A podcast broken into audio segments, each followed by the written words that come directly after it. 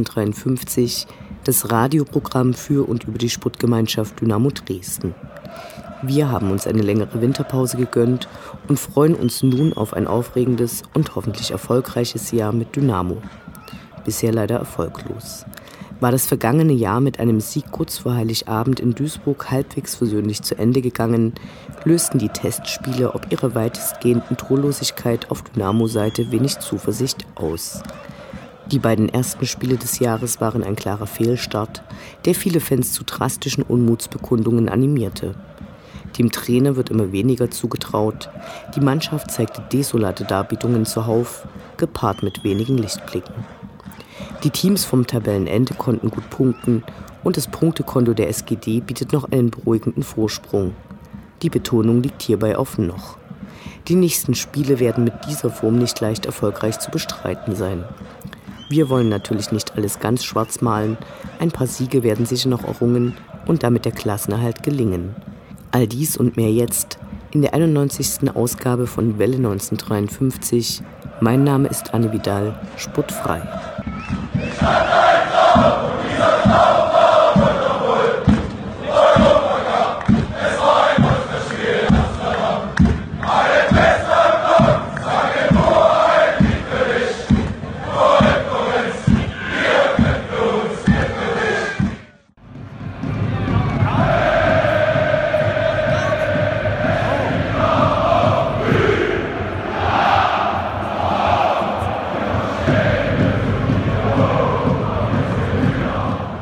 Blick zurück. Was ist passiert? Was war großartig? Was hätte nicht geschehen dürfen? Infos zu den absolvierten Liga- und Pokalspielen.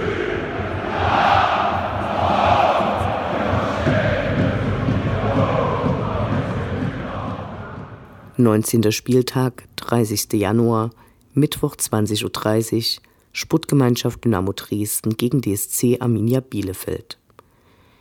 Das war also der erste Spieltag des neuen Jahres.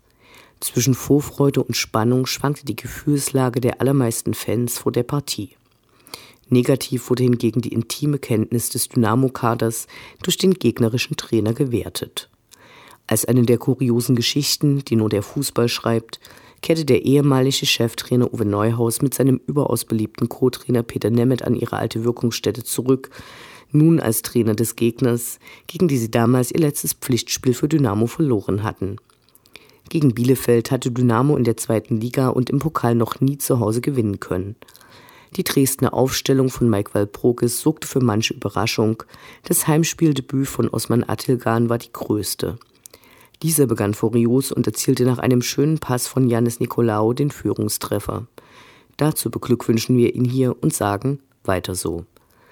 Einige Minuten später wurde Musa Kone im Strafraum gefault und es gab einen Elfmeter. Den versenkte Brian Hammerlein Souverän und niemand im weiten Rund stellte ernsthaft die Frage, welche Mannschaft das Spiel gewinnen würde. Um diese Frage anders zu bewerten, tat sich dann erneut Brian Hammerlein hervor. In einem Klärungsversuch schoss er Barisch Atik an und der buxierte den Ball unfreiwillig ins eigene Tor. Was für ein Scheißding. Sehr bedrängt war er nicht und jede andere Lösungsvariante wäre besser gewesen als die, die er wählte. Noch konnten wir nicht ahnen, wie symptomatisch dieses unglückliche Zusammenspiel für den weiteren Verlauf der Begegnung werden sollte. Denn zunächst stellte Musa Kone den alten Abstand wieder her. Mit dem komfortablen 3 zu 1 ging es in die Pause. Danach reagierte leider nur eine Mannschaft und es war nicht unsere. Neu-Bielefelder Uwe Neuhaus stellte um, der Spielfluss von Dynamo war dahin. Da wurde Fehlpass an Fehlpass gereiht. Es klappte nichts mehr, die Abwehr wurde ihrem Namen nicht im Ansatz gerecht und Bielefeld konnte noch drei Tore erzielen. Noch schlimmer kam es für Marco Hartmann, der mit Rot vom Platz geschickt wurde. Dynamo war bemüht, aber es sah aus, als ob sich die Spieler am Nachmittag das erste Mal gesehen hätten. Unzählige Bälle ins Nichts, ein Zusammenprall von Atilgan und Kone und hintenrum wurde Bielefeld so gut wie alles zugelassen. Sobald die mit dem Ball in die Dresdner Hälfte kamen, war Alarm. Als besonders perfide darf dabei eingeschätzt werden, dass Bielefeld ausgerechnet mit langen Bällen nach vorn zum Erfolg kam, eine Taktik, die Uwe Neuhaus in seiner Zeit in Dresden stets vermieden hatte. Das traurige Fazit. Gegen den Ex-Trainer das erste Heimspiel des Jahres verloren, der Kapitän für ein Spiel gesperrt und das Verhältnis zwischen Anhängerschaft und Mannschaft ist so frostig wie die Temperaturen in Mogenröte Rautenkranz. Beschissener kann ein Spiel nicht ausgehen. Über die vier erzielten Tore und deren falsche Aufteilung gab es obendrein noch den Spott neutraler Beobachter. Leider ist die Aufteilung der spielerischen Leistung in zwei Halbzeiten, von denen die zweite einen starken Abfall darstellt, nun fast schon erwartbar und dürfte jedem Gegner Optimismus schenken. Von einer Heimdominanz ist weit und breit keine Spur. Die zweite Halbzeit dieses Spiels stellte jedoch eine Horrorshow dar, die sich nicht nur nicht die Fans erklären konnten, sondern auch bei den Spielern und dem Cheftrainer Mike Walpurgis nur große Fragezeichen hervorriefen. 20. Spieltag, 2. Februar, Sonnabend 13 Uhr, 1. FC Heidenheim gegen die Sportgemeinschaft Dynamo Dresden. Bei eisigen Temperaturen ging es am frühen Morgen ins weit entfernte Heidenheim, die in dieser Saison bisher überraschend stark auftraten. Neu ist auch, dass die dortige Fanszene, die einen eher nun ja langweiligen Ruf genießt, seit einiger Zeit massive Probleme mit ihrer Polizei hat. Ausgangspunkt war im vergangenen Mai Pyro und Kaiserslautern, die zusammen mit einigen weiteren sogenannten Vorkommnissen mittlerweile zu einer eigenen Polizeiermittlungstruppe und dem massenhaften Festsetzen der Heidenheim-Fans nach deren letztem Heimspiel führte. Ungewohnte Aufregung im Ländle, ihr Verein und Fanprojekt protestierten massiv. Folgerichtig hing ein großes Banner in ihrem Blog, mit dem gegen die Polizeischikanen protestiert wurde. Das Spiel gegen Dynamo war trotz des schlechten Rufs unserer Fans ein sogenanntes Grünspiel. Es wurde gutes Bier ausgeschenkt, dessen Auswirkungen leider bei einigen zu Totalausfällen führten. Zuvor musste allerdings die schon in den letzten Jahren kritisierte übergriffige Einlasskontrolle überstanden werden. Ein Abtasten der Fans wird hier recht heftig als Durchkneten in alle Körperregionen gehandhabt. Pfui. Dass es gegen eine gut eingespielte und derzeit stark auftretende Mannschaft nicht leicht werden würde, war klar. Die Verwertung der Chancen ließ wieder zu wünschen übrig, der Führungstreffer der Heidenheimer gelang zu leicht. Positiv war, dass diesmal die zweite Halbzeit keinen Absacker darstellte, Allein, es wurde wieder verloren, der Fehlstart ins neue Jahr damit besiegelt. Anders als zu Hause waren die Dynamo-Fans engagiert im Support. Hilfreich war sicher die flache Bauweise des kleinen Einrangstadions, dessen Dach der Brachialität des Gesanges half. Beifall für die Mannschaft gab es keinen, sondern stattdessen eine Ansage mit Megafon, nachdem sich der Großteil der Mannschaft dem Zaun doch noch genähert hatte. Vor dem Gästesitzblock stellte sich Sören Gonter noch einigen Minuten den Unmutsbekundungen der Dynamo-Fans. Ob das hilft, wir haben Zweifel, steht doch als nächstes die Fahrt zum derzeitigen Tabellenführer an. Nach dem DFB-Pokal aus für die Bayern-Besieger Leverkusen in Heidenheim, sozusagen dem Dynamo-Besieger, steht die Niederlage gleich in einem anderen Licht da und die Fahrt nach Hamburg ebenso.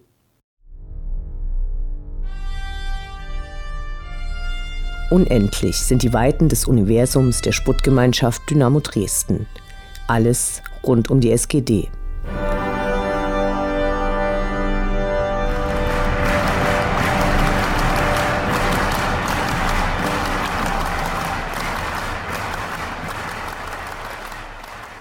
Erstmalig wird in den Winterferien zwischen dem 19. und 22. Februar eine Schnupperwoche für Kampfsport angeboten. Dabei gibt es Angebote für Jugendliche unter und über 16 Jahren sowie speziell zur Selbstverteidigung für Frauen. Vorkenntnisse sind nicht erforderlich, die Übungseinheiten werden jeweils zwei Stunden dauern. Sport und Bewegung sollen im Vordergrund stehen und den Teilnehmern werden die Grundlagen des Boxsports sowie Selbstverteidigungstechniken nähergebracht.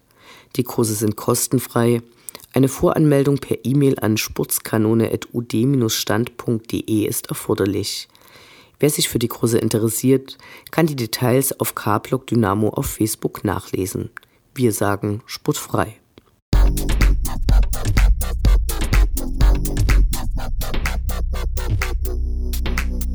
Wer sportlich nicht zu einer Karriere bei Dynamo in der Lage war, aber eine kaufmännische Ausbildung, möglichst Erfahrung und vor allem viel Herzblut für den Verein hat, kann sich auf derzeit zwei ausgeschriebene Stellen bewerben. Noch bis morgen kann man sich für die Position als Assistent, Assistentin des kaufmännischen Geschäftsführers empfehlen. Bis zum 15. Februar können Bewerbungen für eine Stelle als kaufmännischer Mitarbeiter oder Mitarbeiterin des technischen Leiters in der Abteilung Infrastruktur abgegeben werden. Die Details findet ihr auf der Seite von Dynamo Dresden.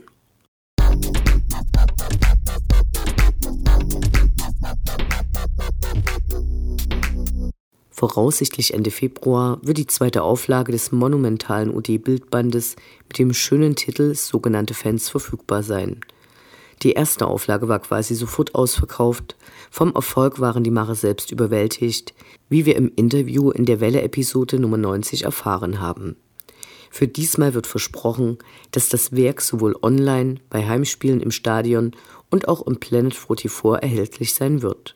Wir können das Buch nur empfehlen, also kauft, kauft, kauft.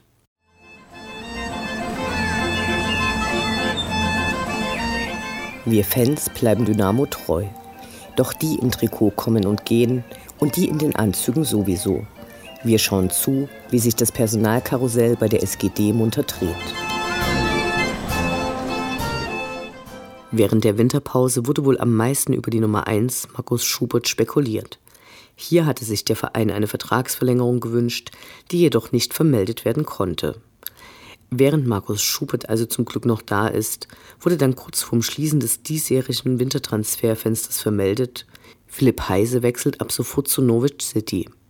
In seinem ersten halben Jahr hatte er den Dynamo-Fans viel Freude gemacht, später stagnierte er und seine lange bekannten Wechselwünsche zu einem englischen Verein brachten ihm keine Bonuspunkte. Zum Saisonende wird Erik Berko Dynamo verlassen, und zwar in Richtung Darmstadt. Einen kleineren Platz in den Dynamo-Geschichtsbüchern wird sein Tor auswärts gegen Kaiserslautern finden, das den ersten Sieg Dynamos auf dem Betzenberg markierte. Bis zum Ende der Saison wurde Sascha Hova zum FC Wacker Innsbruck verliehen, um Spielpraxis zu bekommen, die er hier zurzeit nicht erhalten hätte. Als Zugang für die Defensive kann Janis Bonic vermeldet werden, der auf Leihbasis bis zum Ende der Saison von Borussia Dortmund nach Dresden kommt. Zuletzt spielte er dort für die Reservemannschaft von Dortmund in der Regionalliga West und wurde nun als Ergänzungsspieler geholt. Wir sagen herzlich willkommen. Verbrechen und Strafe. In dieser unbeliebtesten aller Rubriken, die hoffentlich nicht oft gesendet wird, geht es um neue Strafen, verhängt gegen die SGD.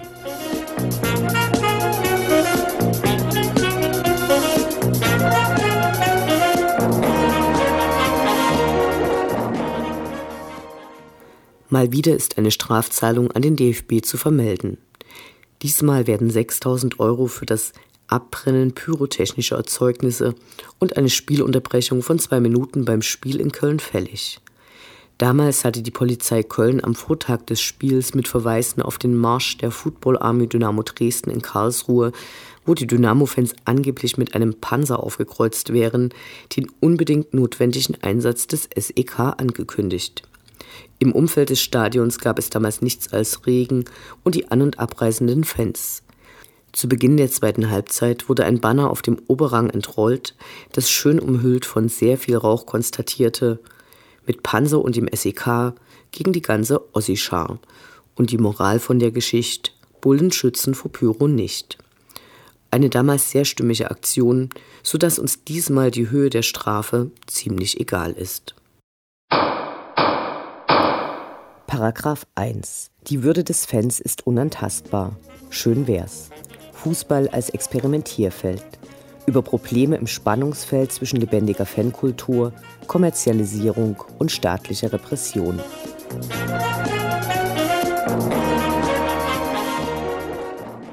Nachdem im letzten Juni in Bayern das dortige neue Polizeiaufgabengesetz, kurz PRG, verabschiedet wurde, gab es zahlreiche Proteste, die jedoch wenig erfolgreich waren. Auch in den meisten anderen Bundesländern wurden ähnliche Gesetze verabschiedet oder befinden sich in der Planung. Durch die neuen Polizeigesetze erhält die Polizei eine Reihe weitreichender Möglichkeiten, die über ihren bisherigen Aufgabenbereich weit hinausgehen und oft so schwammig formuliert sind, dass sie fast ausnahmslos alle Bürger betreffen. Eine der größten Gruppen, die andauernd gegen die neuen Polizeigesetze protestieren, waren und sind die Fußballfans. Aber Fußballfans sind zuverlässig jede Woche in allen Bundesländern unterwegs und damit genauso zuverlässig mit der Polizei und ihren Maßnahmen konfrontiert. Die Anwältin Waltraud Verlei beschreibt dies treffend so: Zitat Fußballfans eignen sich gut als Testfeld für Gefahrenabwehrmaßnahmen, weil dieser Personenkreis wöchentlich uneingeschränkt für polizeiliche Maßnahmen zur Verfügung steht. Zitat Ende. Verstärkt seit dem Beginn dieser Saison protestierten auch die Dynamo-Fans und machten immer wieder auf die hierzulande in Sachsen geplanten Polizeigesetze aufmerksam, sei es mit großen Bannern über der großen UD-Zaunfahne, sei es mit Flugblättern oder Plakataktionen. Ende Januar nahmen dann mehrere hundert Dynamo-Fans an einer Demonstration in Dresden teil, weshalb wir an dieser Stelle über diese sportferne Veranstaltung berichten wollen. Für die Dynamos gab es einen Treffpunkt in der Nähe des Hauptbahnhofes, von wo aus es geschlossen zum Treffpunkt der Demo ging. Dort stießen weitere Fans sowie eine größere Gruppe der Freunde vom FSV Zwickau hinzu. Im Vorfeld war darauf hingewiesen worden, dass auch Fans anderer Vereine teilnehmen würden. Erkennbar war ein Blog von Chemie Leipzig, der ein großes Transparenz zu ihrer 129 Freunde-Kampagne zeigten, mit dem sie auf die andauernde und erfolglose Überwachung durch diverse Behörden hinweisen wollen. Der Block der Dynamo-Fans setzte sich mit einigen Metern Abstand an das Ende des Demonstrationszuges und zeigte zwei verschiedene Frontbanner. Auf einem stand 30 Jahre Freiheit sind uns nicht genug, das damit auf die Wende 1989 hinwies, auf dem zweiten stand schlicht gegen Polizeiwillkür. Die Veranstaltung dauerte deutlich länger als ein Fußballspiel und auch das Wetter war äußerst unangenehm. So mancher aus dem Fußballblock verabschiedete sich vorzeitig, der Großteil nahm bis zum Ende teil und brachte damit zum Ausdruck, wie kritisch die Gesetzesverschärfungen gerade auch in der Fußballszene gesehen werden. Hier wird ganz klar eine Teilhabe an demokratischen Aushandlungsprozessen deutlich, die Fußballfans oft abgesprochen wird. Noch sind die Neuerungen der sächsischen Polizeigesetze nicht verabschiedet, aber die ausgehandelten Eckpunkte der sächsischen Variante, die zwischen CDU und SPD ausgehandelt wurden, sind schockierend. So wird es nicht nur eine krasse Ausweitung der Videoüberwachung geben. Schon bei einem Verdacht kann die Überwachung der elektronischen Kommunikation stattfinden. Außerdem soll der rechtlich nicht geklärte Begriff des sogenannten Gefährders eingeführt werden, der im Prinzip jeden Fußballfans, der sich auf Auswärtsfahrten begibt, meinen kann. Das SEK darf dann künftig Handgranaten und Maschinengewehre einsetzen. Leider wissen Fußballfans nur allzu gut, dass die Polizei, egal welche Abteilung, gegen sie gern ihr komplettes Arsenal auffährt und testet. Wir sind sicher, dass es zu weiteren Protesten auch von Dynamo-Fans kommen wird.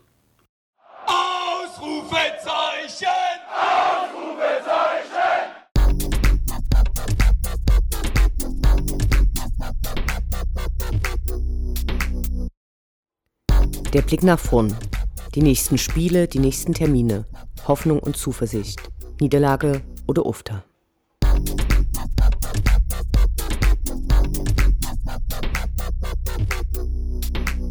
Einundzwanzigster Spieltag, 11. Februar, Montag 20.30 Uhr, Hamburger SV gegen die Sportgemeinschaft Dynamo Dresden.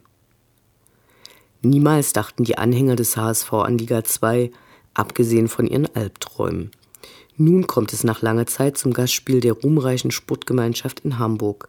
Selbst die Begegnung gegen die HSV-Reserve ist schon lange her. Die DFL hat mit der Terminierung zum Montagabend ihr Bestes getan. Eine beschissenere Zeit hätte es nicht geben können. Fuck you. Trotzdem werden viele Fans den Weg in die Hansestadt antreten. Für die meisten gilt die Partie als eines der Highlights der Saison. Zurzeit wird geschätzt, dass um die 8000 Dynamo-Fans in Hamburg sein werden – es haben sich Leute Karten gesichert, die schon lange nicht mehr auswärts waren, die anderen fahren sowieso. Einige prophezeien, dass dieses Spiel im Gedächtnis bleiben wird. Erwartungsgemäß rangiert der HSV in der Tabelle ganz oben. Ihr Etat ist nach wie vor erstligawürdig. In den letzten Spielen haben sich die Hamburger stabilisiert. Die Zuschauerzahlen sind dagegen rückläufig. Im letzten Heimspiel gab es den Minusrekord der Saison, 20.000 Plätze blieben leer. Die langjährig führende Ultragruppe Poptown hat sich zur Winterpause aufgelöst. Gründe wurden dafür in der Verlautbarung nicht genannt, interne Zwistigkeiten werden vermutet. Wir glauben jedoch, dass das schlicht und einfach die Angst vor der stimmlichen Dominanz von Dynamo auf den Rängen maßgeblich war. Berichten zufolge fällt die Auflösung von Poptown aber stimmungsmäßig bisher kaum auf. Sportlich bleibt derzeit selbst den kühnsten Optimisten kaum mehr als zu hoffen, dass es keine allzu große Klatsche oder gar Köln reloaded wird. Das letzte Spiel verlor der HSV zwar ausgerechnet gegen Bielefeld, aber daraus eine ausgeglichene Ausgangslage für beide Mannschaften zu konstruieren, ist leider nicht möglich. Es wird also an den Fans sein, dieses Spiel unvergesslich zu gestalten.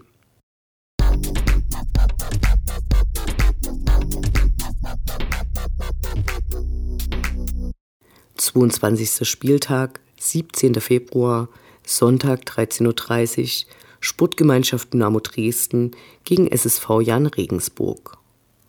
Das nächste Heimspiel steht an und alles, was wir wollen, sind Punkte. Die Vorzeichen stehen gar nicht so schlecht. So wurde nicht nur das Hinspiel in dieser Saison mit 0 zu 2 mit Toren von Ayas Ausmann und Dario Dumic gewonnen, auch die letzten sieben Pflichtspielpartien gegen Regensburg wurden nicht verloren. Die letzte Niederlage gegen den Bayerischen Sport- und Schwimmverein gab es im April 2010. In der Tabelle stehen sie derzeit mit vier Punkten mehr einen Platz vor Dynamo, haben aber ihr letztes Spiel gegen Kiel verloren und als nächsten Gegner noch Bielefeld. Fraglich ist jedoch, ob das derzeit frustrierte Heimpublikum den Spielern hörenswert unter die Arme greifen wird. Wir hoffen natürlich auf einen Sieg. Dynamo Allee.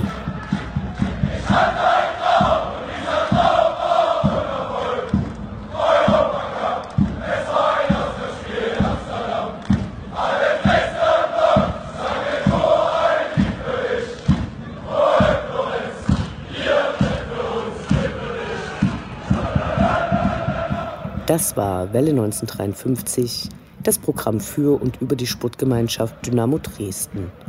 Eine neue Sendung über die SGD, uns, die Fans und alle Neuch- und Widrigkeiten auf dem Weg zum Europapokal gibt es in zwei Wochen bei Coloradio und zum Nachhören im Internet auf welle1953.net als Podcast, den ihr selbstverständlich abonnieren könnt, um keine Sendung zu verpassen. Mein Name ist Anne Vidal. Auf Wiederhören bis zum nächsten Mal.